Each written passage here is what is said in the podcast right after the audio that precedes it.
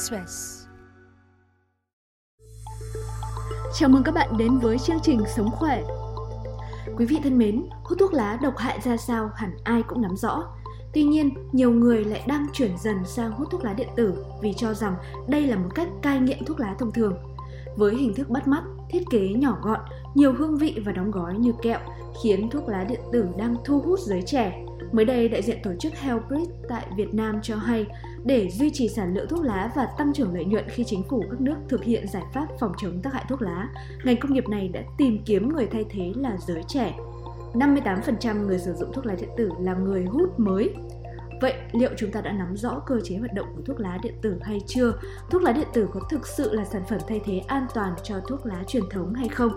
Hôm nay chúng ta hãy cùng nghe bác sĩ Nguyễn Tùng Lâm lý giải về vấn đề này. Tôi là bác sĩ chuyên khoa 1 Nguyễn Tùng Lâm, là giảng viên bộ môn nội hô hấp của trường Đại học Y khoa Phạm Ngọc Thạch, Thành phố Hồ Chí Minh. Câu hỏi đầu tiên muốn nhờ bác sĩ giải đáp là cái cơ chế và cấu tạo hoạt động của thuốc lá điện tử như thế nào ạ? Thì thuốc lá điện tử đó là một cái dụng cụ mô phỏng theo điếu thuốc lá, sử dụng pin và không dùng nguồn nguyên liệu là thuốc lá thật.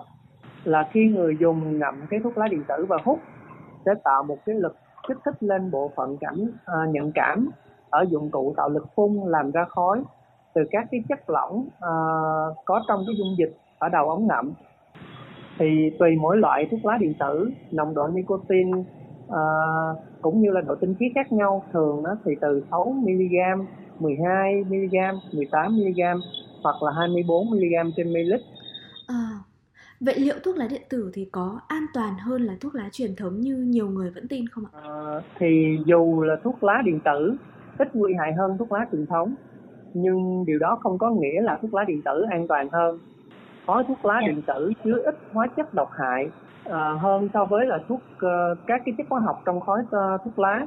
Tuy nhiên là thuốc lá điện tử không phải là vô hại, nó vẫn chứa các chất độc hại, kim loại nặng như chì, các chất hữu cơ dễ bê hơi và các cái tác nhân gây ung thư. Từ năm 2014 thì có nhiều báo cáo của WHO cho rằng thành phần trong thuốc lá điện tử không tinh khiết như các hãng quảng cáo, và nó có chứa nhiều độc chất trong cái điếu thuốc lá điện tử đó. Chính vì vậy, tổ chức chăm sóc sức khỏe cũng như là cục quản lý thuốc trên thế giới khuyến cáo rằng là người dân không nên tự ý sử dụng thuốc lá điện tử như là một phương pháp cai thuốc lá cũng như với mục đích khác.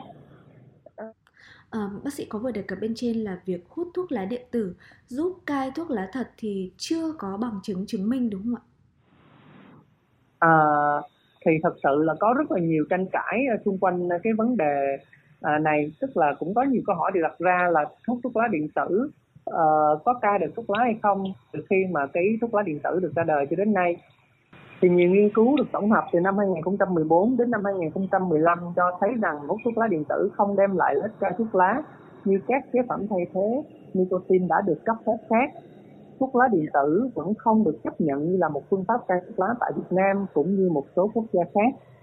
Cho đến năm 2014 thì Cục Quản lý Dược phẩm của Hoa Kỳ là FDA cho rằng là thuốc lá điện tử chưa được nghiên cứu đầy đủ nên người tiêu dùng hiện nay vẫn không biết được những rủi ro tiềm tàng của thuốc lá điện tử khi sử dụng, có bao nhiêu nicotine hay các hóa chất có hại khác đang được hít vào trong quá trình sử dụng. Vâng, không có nghiên cứu cho rằng thuốc lá điện tử có thể cai được thuốc lá thông thường. Vậy thì hút thuốc lá điện tử có gây nghiện hay không ạ? Nghiện thuốc lá Nghiện thuốc lá xuất hiện là hậu quả của các cái hiệu ứng tâm thần kinh do chất gây nghiện nicotine gây ra. Người nghiện thuốc lá là không thể quên được thuốc lá, ngược lại bị bắt buộc phải hút, nếu không sẽ bị cảm giác đói thuốc. Buộc người nghiện hút thuốc phải hút liên tục nhiều năm, nhiều tháng, và thậm chí là hút thuốc lá ngay cả khi đã mắc các cái bệnh do thuốc lá gây ra như phải thở oxy, các cụt chân, vì tắc mạch chi dưới, bệnh phổi tắc nghẽn mãn tính, hen, ung thư phổi hay các loại ung thư khác. Cả thuốc lá điện tử và thuốc lá truyền thống đều chứa cái chất nicotine này, do đó là nó chắc chắn sẽ gây nghiện cho người sử dụng.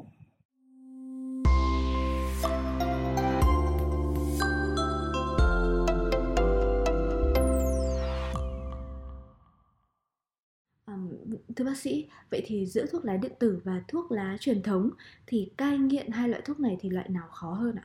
Cả thuốc lá truyền thống và thuốc lá điện tử đều có chứa chất nicotine, do đó việc cai nghiện thuốc lá cả hai đều khó như nhau.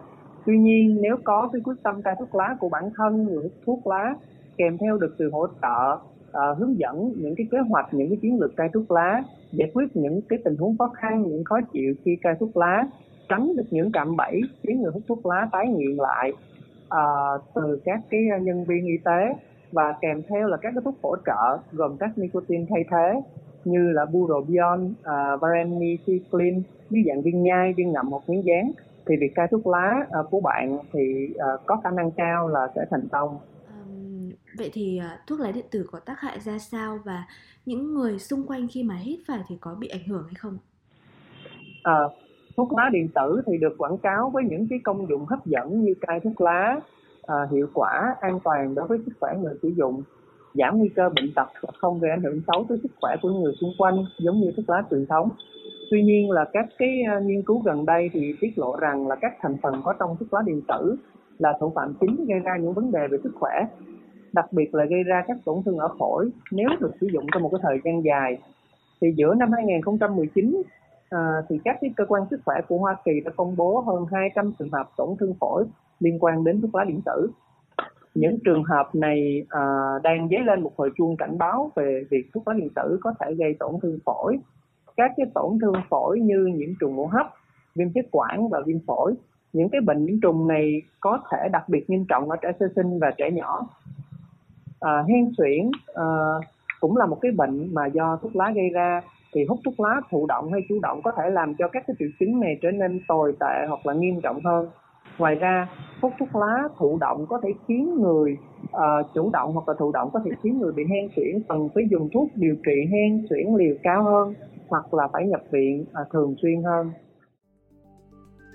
Vâng, thưa quý vị, như bác sĩ Lâm vừa nêu thì tất cả các sản phẩm thuốc lá thế hệ mới đều độc hại. Theo CDC Mỹ, tính đến giữa năm ngoái, nước này có gần 3.000 ca tổn thương phổi do thuốc lá điện tử, trong đó có 68 ca tử vong. Không những vậy, sản phẩm này cũng có khả năng gây nghiện do chứa nicotine. Thống kê cho thấy, người trẻ trong độ tuổi từ khoảng 14 đến 30 nếu đã sử dụng thuốc lá điện tử thì có nguy cơ bắt đầu sử dụng thuốc lá thông thường cao gấp 4 lần so với nhóm không sử dụng.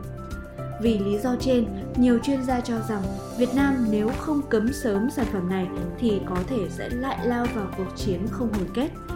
Và việc chống thuốc lá phải bao gồm cả thuốc lá điện tử.